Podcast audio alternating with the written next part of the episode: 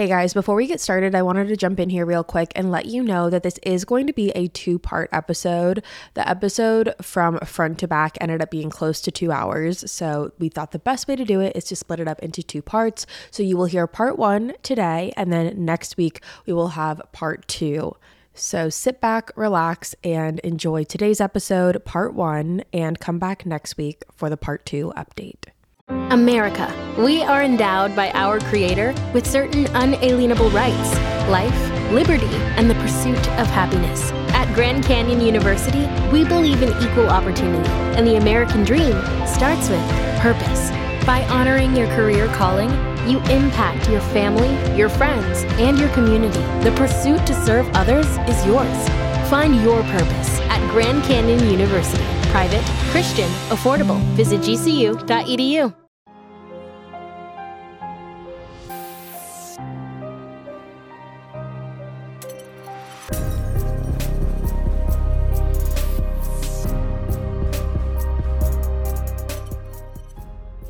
Hello, you guys. What is up? Welcome back to another episode of Killer Instinct. Thank you so much for joining me today. If you are new here, hi, my name is Savannah and I am your host of Killer Instinct. Before we get started, make sure you go ahead and hit that subscribe button. That way, you never miss an episode. We post weekly on the podcast every Wednesday, and you are not going to want to miss it.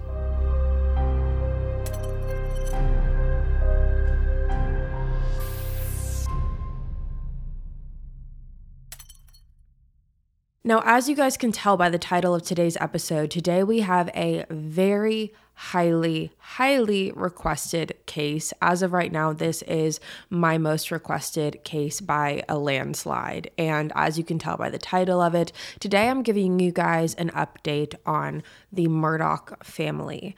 Now, I do want to mention that I have done two other videos, two other episodes about the Murdaughs and everything that's been going on surrounding them. So if you are not caught up on this case or if you want, you know, more detail on the backstory of this case, because a lot of what we're talking about today revolves around the trial that is currently taking place, I am going to give you a little summary of, you know, everything that led us up to now. However, if you want the more detailed versions, I highly recommend going back and watching both of those episodes or at least watching the one that I posted in October of 2021. That way you can get a better understanding as to the details that led us to where we are today. Like I mentioned, I have been following this case from the very beginning, ever since this first happened, and there's been so many new developments in this case. To follow this case is absolutely crazy because it truly feels crazier than a movie. Like the things that are happening in this case, what we know about this case, it doesn't seem real. It just it it's absolutely mind blowing. And I was a little nervous, I'm not gonna lie, to, you know, take on another update of this case just because things are constantly changing, constantly evolving in this case. There's always new information that is being released to the public. However, because it was so highly requested by you guys, and because I have followed this case forever and I still currently am, I thought that this would be a good case to cover today just to kind of catch you guys up on where we're at in this trial. And I will say that there is no possible way that I could sit here from start to finish and give you every detail of the trial. I think we would probably be here for several days, but I did think that this would be a good overview as to what we now know and where we are going moving forward with this because there has been a lot of new information that has been released. And as of right now, I am filming this episode on February 26th, which means that we are in week five of the trial. Week five was just completed. We are about to start week six tomorrow. So the trial is not over. However, there has been a lot of developments in the trial thus far, and I thought that this would be the best case to cover today. So, how I'm going to go about this case, and I know I'm giving you a very long intro, but please bear with me. Um, how I'm going to go about this case today is we're going to talk about the summary of the events that happened leading up to the murders on June 7th, 2021. We are going to discuss the murders on June 7th, 2021 2021. Then we are going to get into the trial and the main takeaway points from the trial that have occurred. So that's how we're going to do this today. And if you're unfamiliar with anything that I am talking about right now, I am referring to on June 7th, 2021, when mother and son, 52 year old Maggie Murdaugh and 22 year old Paul Murdaugh, were found shot dead at the family's home in Islandton, South Carolina.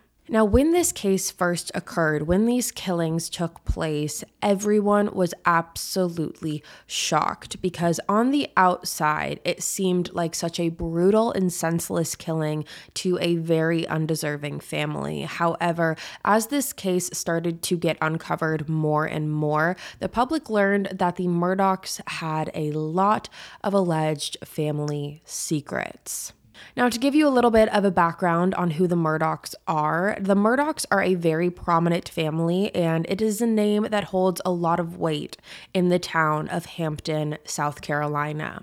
Hampton is a very small town. It is a town where everyone knows everyone, and it is described as a place that no one goes to unless you live there or you are from there. So that is how it's able to maintain its tight knit community because it is a place where everyone lives and grows up together.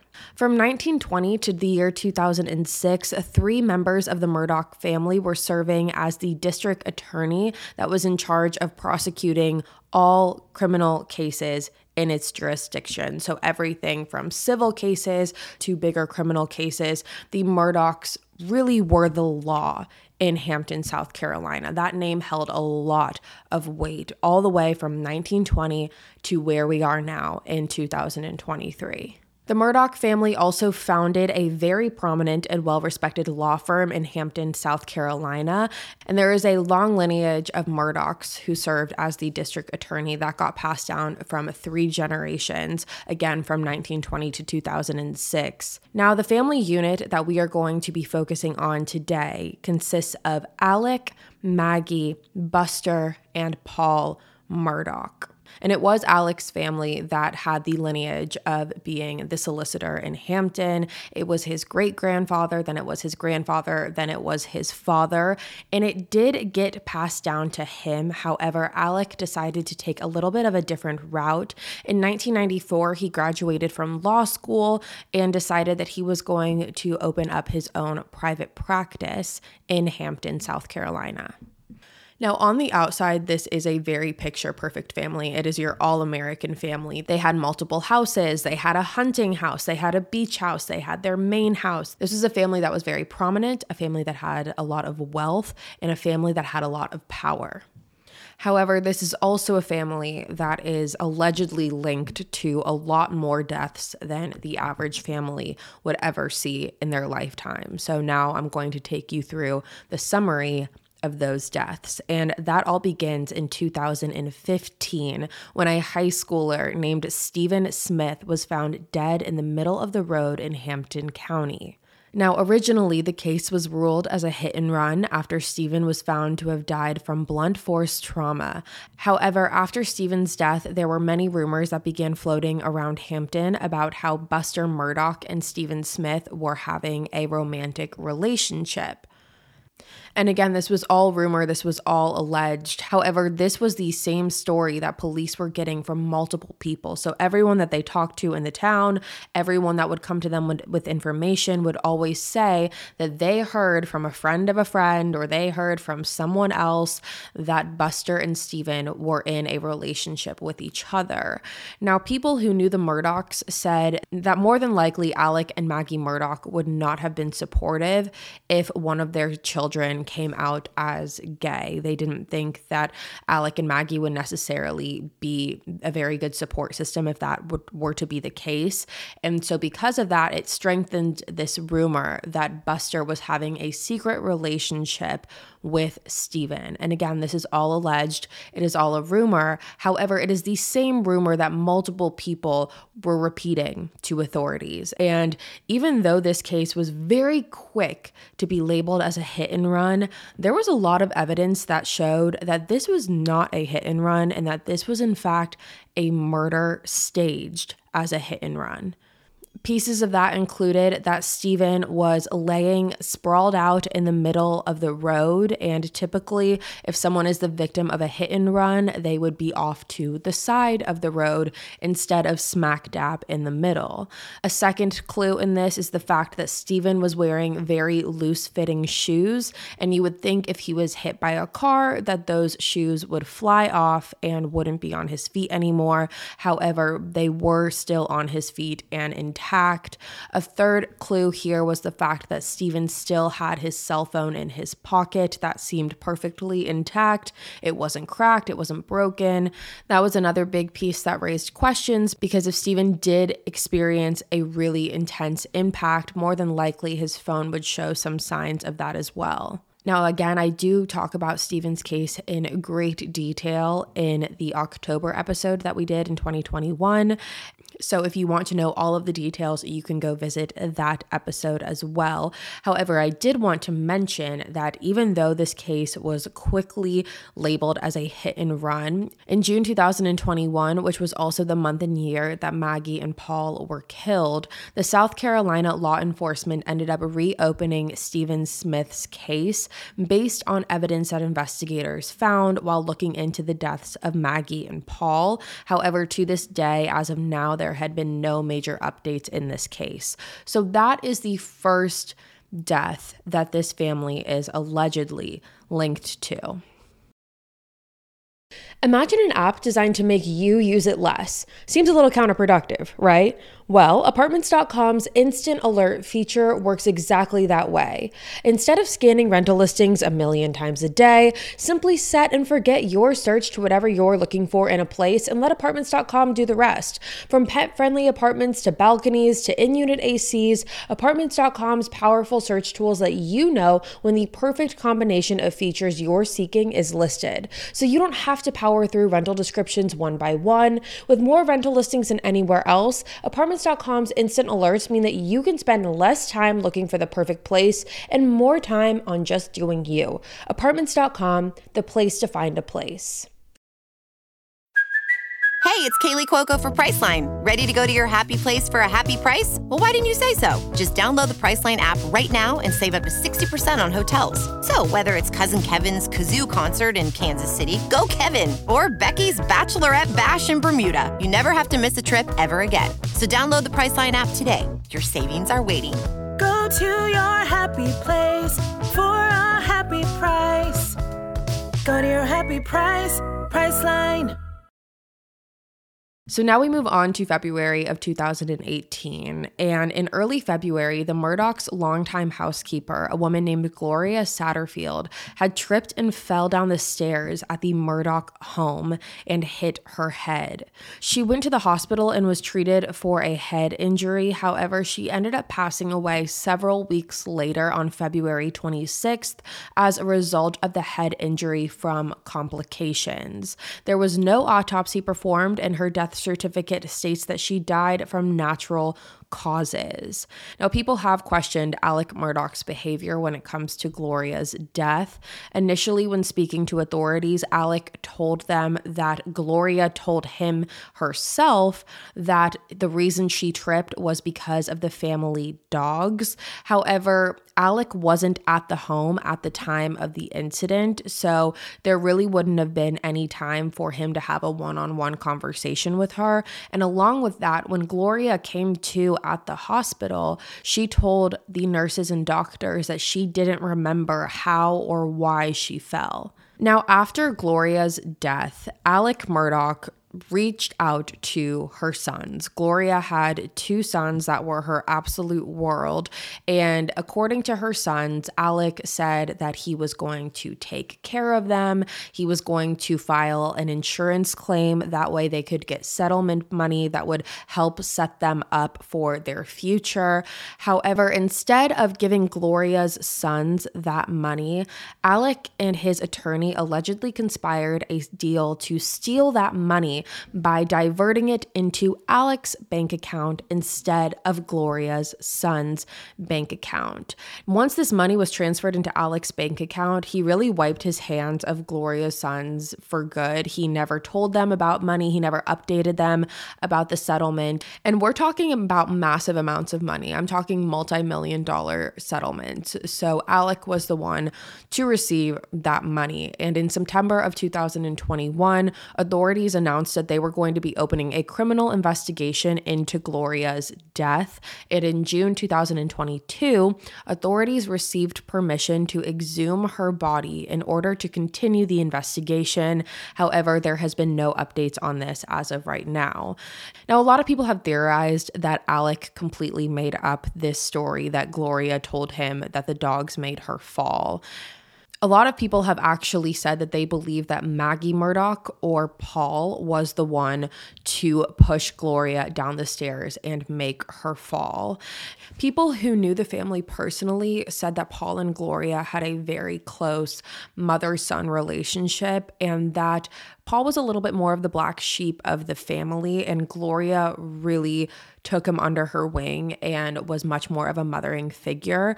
So, based off of that, most people have said that there is no way that Paul would ever, you know, intentionally try to hurt Gloria. And again, this is all speculation, this is all just alleged there has never been anything that really links foul play to Gloria's death. However, it is another incident that has happened connected to the Murdaugh family. So, those are the first two. We've talked about Stephen, we've talked about Gloria. Now we're going to move on to probably what is the most prominent case that is connected to this family, other than the murders of Maggie and Paul, and that is the death of Mallory Beach. On February 24th of 2019, Paul and several of his friends decided that they were going to get together one night and get on their boat and go out to an oyster roast party. There were six people in total on this boat, and it was Paul's family's boat. So you had Paul and his girlfriend at the time, Morgan.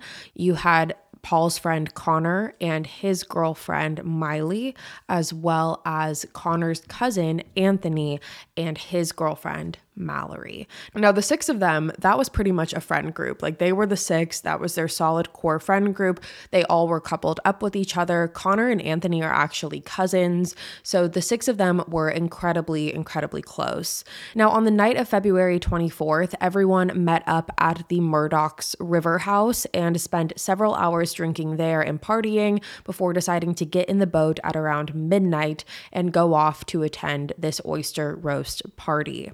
Now, the reason that they took the boat and did not drive is because there were several traffic stops that night being held, and Paul decided it would just be easier to drive the boat there instead of having to worry about the traffic stops. And going on the boat was something that all of them loved to do. This was a very common activity. In the South, it's very common to get on the boat and go out to the lakes or the rivers. So this was something that they did quite often. Now, like I mentioned, this was a cold night in February, and they didn't even end up leaving to go to this oyster roast party until a little before midnight. They didn't stay there very long. Once they got there, they continued drinking, but mostly everyone was pretty much over it. They were over the night. They wanted to go home home. Now, Paul was the one who was driving the boat. It was his family's boat, and he was very adamant on being the only one who would drive this boat. Now, when they got back into the boat to start heading back towards the river house, Paul decided that he was not done drinking for the night. Instead, him and Connor decided that they wanted to stop off in downtown Beaufort before heading back home. That way, they could go to this little bar that was there and have a couple more drinks. They stopped off in downtown Beaufort at approximately 12:45 and Connor and Paul were actually the only ones that went to this bar. No one else that was on the boat was into the idea of drinking anymore. They just wanted to go home. They were cold, it was late, and they were ready to call it a night. However, again, Paul had different plans. At approximately 1:15, everyone returned back to get on the boat, and according to everyone else who was on the boat, everyone had pleaded with Paul to not drive. At this point, Paul was noticeably intoxicated, and when Paul got drunk, according to his friends, they had given him a nickname when he surpassed a certain level of intoxication, which they called Timmy. And according to his friends, Timmy was aggressive, Timmy was obnoxious, Timmy was not someone that you wanted to be around. And so, when, as they said, Timmy started to come out, everyone decided that it would be best for Paul not to drive the boat. However, when everyone suggested this, Paul responded by getting very aggressive. He started yelling, he started telling everyone to leave him alone, he was using profanities. He just did not take that suggestion very well. And mind you, this whole conversation was happening while Paul was already driving the boat to go back to the river house. Everyone on the boat was suggesting that Connor drive or Anthony should drive. However, again, Paul shut those ideas down very, very quickly and very aggressively. While he was driving the boat, he actually ended up going back and forth from the steering wheel to where his girlfriend Morgan at the time was sitting at the front of the boat. He went up to Morgan, and according to Morgan. He was yelling at her, asking why he didn't have her back. And Morgan said that she wasn't going to support Paul when he was acting like this and support him driving while he was this intoxicated. And at this point, everyone on the boat witnessed as Paul slapped Morgan across the face. When this happened, it was a very sobering moment for everyone on the boat, and they quickly realized that they needed to get back as soon and as safely as possible. However, it was at that point that Paul grabbed the steering wheel and the accelerator on the boat more erratically and at approximately 2:20 a.m. the boat crashed into the Archers Creek bridge when they were riding down the Beaufort River. When the boat hit the bridge, Mallory, who was sitting on the back of the boat with Anthony, was thrown off of the boat and into the water. Now, Anthony came up to the surface after being thrown into the water. However, Mallory did not. They were the only two that got thrown into the water. And once they were all able to come to, Connor Cook was the one to call 911 while the other friends were looking for Mallory. Everyone was frantic, everyone was worried. However, Paul, on the other hand, did not seem concerned. On dashcam footage, while everyone is frantic and crying and screaming for Mallory, Paul is seen smiling and laughing. Now, Mallory's body didn't end up being found until eight days later when a group of volunteers found her about five miles down from where the crash occurred. Her cause of death was blunt force trauma to the head as well as drowning. Now, what's interesting about this was after everyone was taken to the hospital that night, when everyone is at the hospital, all the kids' parents show up, and Alec shows up as well with Randolph. It became very apparent very quickly to everyone who was on the boat that Alec was trying to point the blame on Connor, saying that Connor was the one driving the boat, even though everyone else claimed that Paul was the one driving the boat. When Paul had called Alec that night to let him know what had happened, Paul told him that Connor was the one driving the boat. And whether Alec believed that or not, that was the story that Alec tried to push onto police and onto Connor's parents. He was the one that called Connor's parents and let them know what was going on. And according to Connor's parents, Alec tried to say that he was going to protect Connor, he was going to take care of Connor, everything was going to be fine. When in all actuality, Alec was pushing a false narrative that everyone else who was on the boat quickly shut down. Now, Mallory's family ended up filing a wrongful death lawsuit against the Murdaughs, and the wrongful death lawsuit alleged that Paul's mom, Maggie, knew that Paul was drunk and let him drive the boat anyways, and that was due to a phone call that Paul made to his mom, which would have given Maggie the hint that Paul was way too intoxicated to drive. It was also alleged that Buster, Paul's older brother, had provided Paul his ID. That way, Paul could get alcohol for the group because they were all underage at the time. On April 18th of 2019, Paul was charged with three felony counts of boating under the influence. Paul pled not guilty and was on bail awaiting the trial. However, his time in court never came because Paul and his mother Maggie were found murdered. On the night of June 7th, 2021, Paul and Maggie Murdaugh were found dead by Alec Murdaugh at approximately 10:05 at the family's Moselle hunting property. Based on the medical examiner's reports, the medical examiner, Dr. Ellen Riemer, claimed that the time of death for these murders was approximately 8:50 p.m. and that Paul was shot first. Paul's injuries show that he was shot multiple times and that the first shot he took was to his chest. However, the fatal shot that took Paul's life was to his head. She claimed that he had scratches on his face that were consistent with a forward fall where he would have been unable to brace himself. She also stated that he had no defensive wounds on his body. Paul's death was so brutal that the shot to his head ended up blowing out the majority of his brain, and his brain was found all the way by his ankles.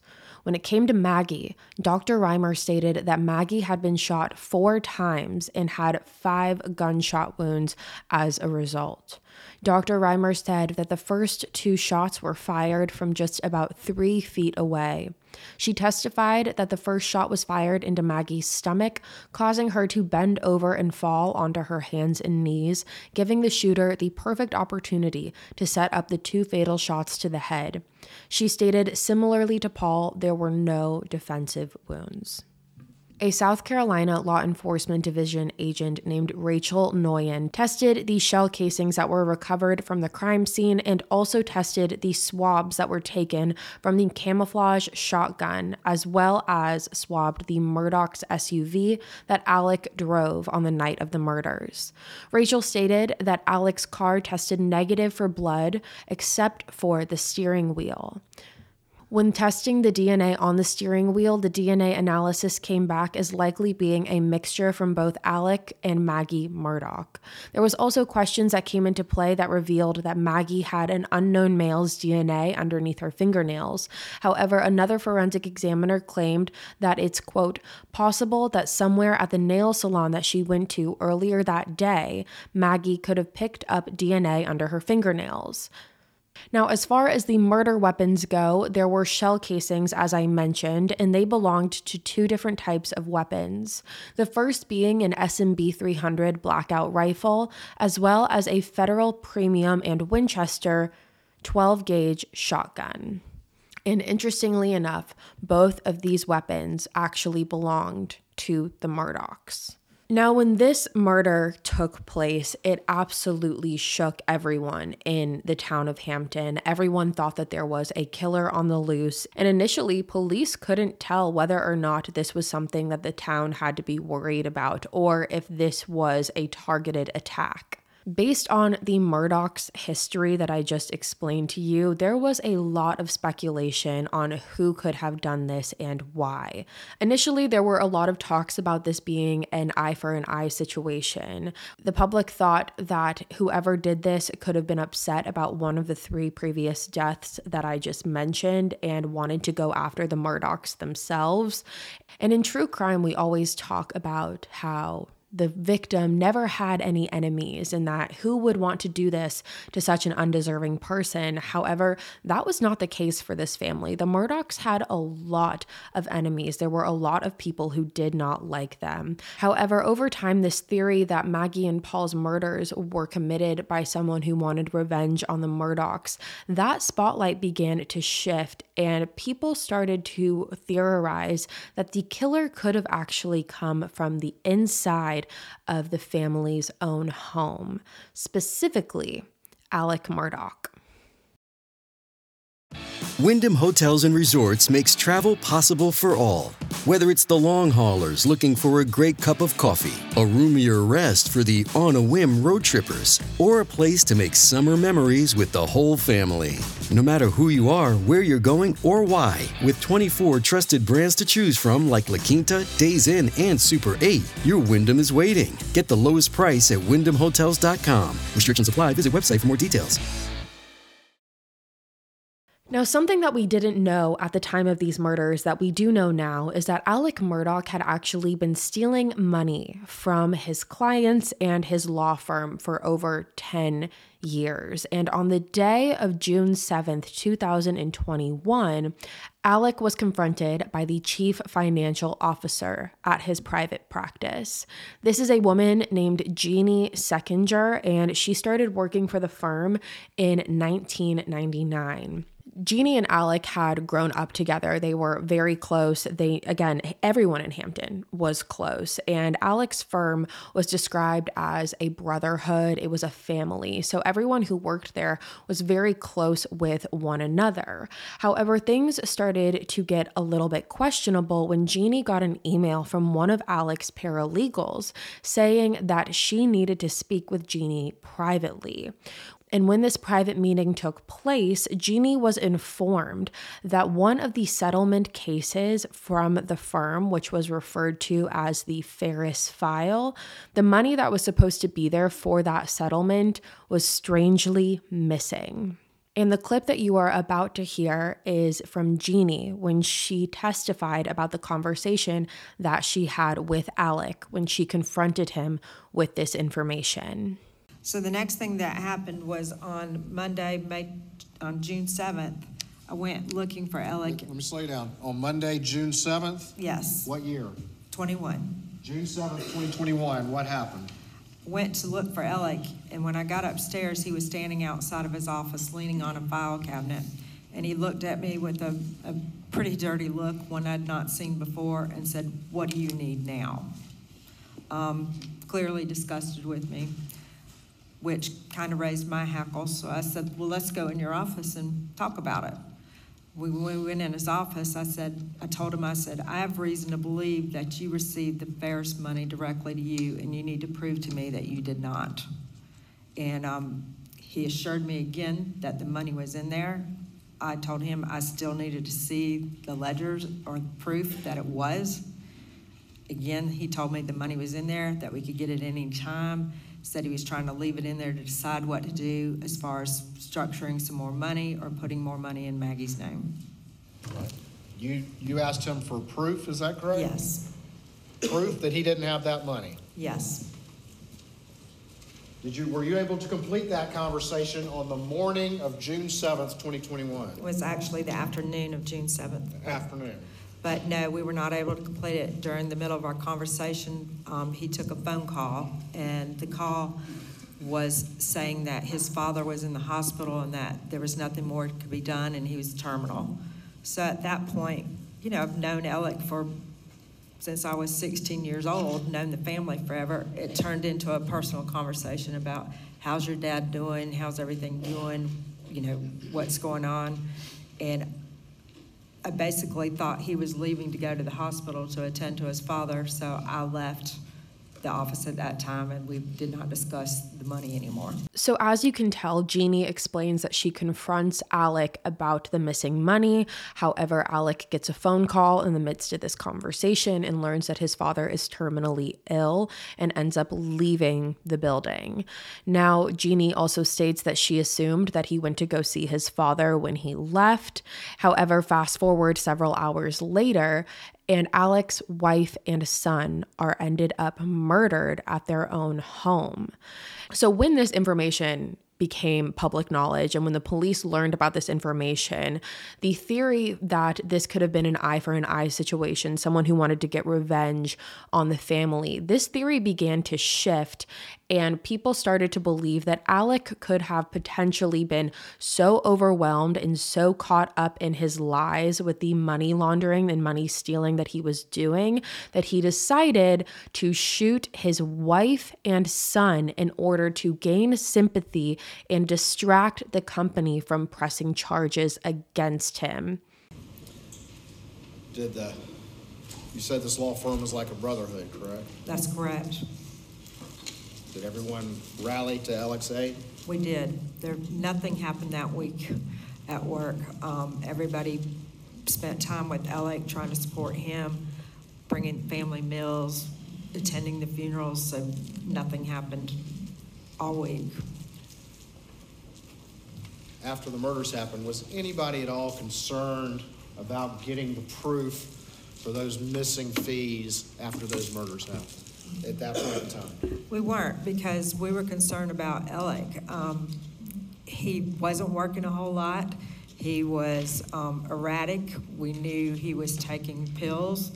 Um, we were just worried about his sanity, so we weren't going to go in there and harass him about money when we were worried about his mental state and the fact that this his family had been killed. Um, it just wasn't even on our mind at that point. So, based off of Jeannie's testimony right there, she explains that when this happened, the whole office understandably laid off Alec when it came to the accusations about him stealing money. And for Jeannie to say this, it definitely helps the prosecution's theory because the prosecution's theory this entire trial has been that Alec was trying to distract from the fact that he was stealing money by shooting his wife and child. So for Jeannie to openly say this and confirm that the whole firm basically just let it go for a little bit for at least, you know, a week, week and a half, two weeks, it definitely strengthens the prosecution's theory. So now, if we're looking at the timeline, you have June 7th being the night that Maggie and Paul were killed. Fast forward several months later, on September 3rd of 2021, Alec Murdaugh announces that he is resigning from his law firm. So he essentially had several months to figure out what he was going to do between June and September, because according to Jeannie in her testimony, the firm was going to force Alec to resign once they found out about the money being stolen. Alec was going to be forced to resign. So this wasn't, you know, by his own accord or by his own choice. This was something that he was forced to do. So on September 3rd, 2021, he announces that he is going to resign. And then on the following day, on September 4th of 2021, 911 receives a phone call from Alec Murdaugh claiming that he was shot in the head on a road in Hampton County. He was airlifted to a hospital in Savannah, Georgia to be treated for a superficial gunshot wound to his head. Now, when this happened and when this 911 call was made, Alex stated that he was driving down the road not far from his home when he noticed that his tire light had turned on. He then stated that he pulled over his car to fix his tire, and while he was doing so, there was a pickup truck that drove down the road and stopped right near where Alec had stopped. Alec claimed that the man in the car asked him if he wanted any help fixing his tire, which Alec said he did agree to. However, he then claimed that when the man got out of the car, he pulled out a gun and attempted to shoot Alec in the head before getting back in the car and driving away. However, this story that Alec had curated was all unraveled when it was revealed that Alec had actually hired a former client of his to shoot him in the head. That way, Buster, Alec's oldest son, could receive a $10 million life insurance payout. So, this client is actually named Curtis Edward Smith, and he has since been charged with assisted suicide as well as assault and battery of a high and aggravated nature, pointing and presenting a firearm, insurance fraud, and conspiracy to commit insurance fraud. And so, again, this whole situation, this instance right here that happened on September 4th, is just another example of Alec's lies.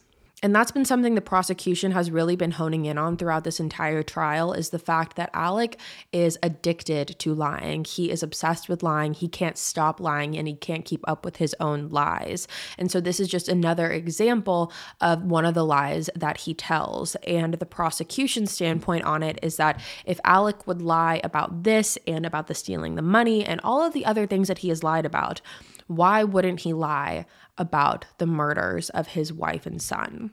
Now, on September 16th of 2021, Alec Murdaugh was officially arrested in connection to an insurance fraud scheme that stated that Alec had hired Curtis to kill him. Alec was charged with insurance fraud, conspiracy to commit insurance fraud, and filing a false police report. By November of 2021, it was reported that there were five indictments with a total of 27 charges against Alec Murdaugh that would allege that he defrauded and laundered close to $5 million from his firm. And this does not include the alleged checks that Alec had also been giving out to his friend Curtis that totaled about $2.4 million. And it is believed that these checks that Alec was giving Curtis were financing Alec's opioid addiction. But everything changes on July 14th of 2022 when Alec Murdaugh is indicted on two counts of murder for the killings of his wife and son, Maggie and Paul Murdaugh. And with that being said, you guys, that is all from me today. Thank you so much for tuning in to another episode of Killer Instinct. If you're new here, hi, my name is Savannah and I'm your host of Killer Instinct. Again, make sure you go ahead and hit that subscribe button. That way you never miss an episode. We post weekly on the podcast every Wednesday and you're not going to want to miss it. Stay safe. Bye, guys.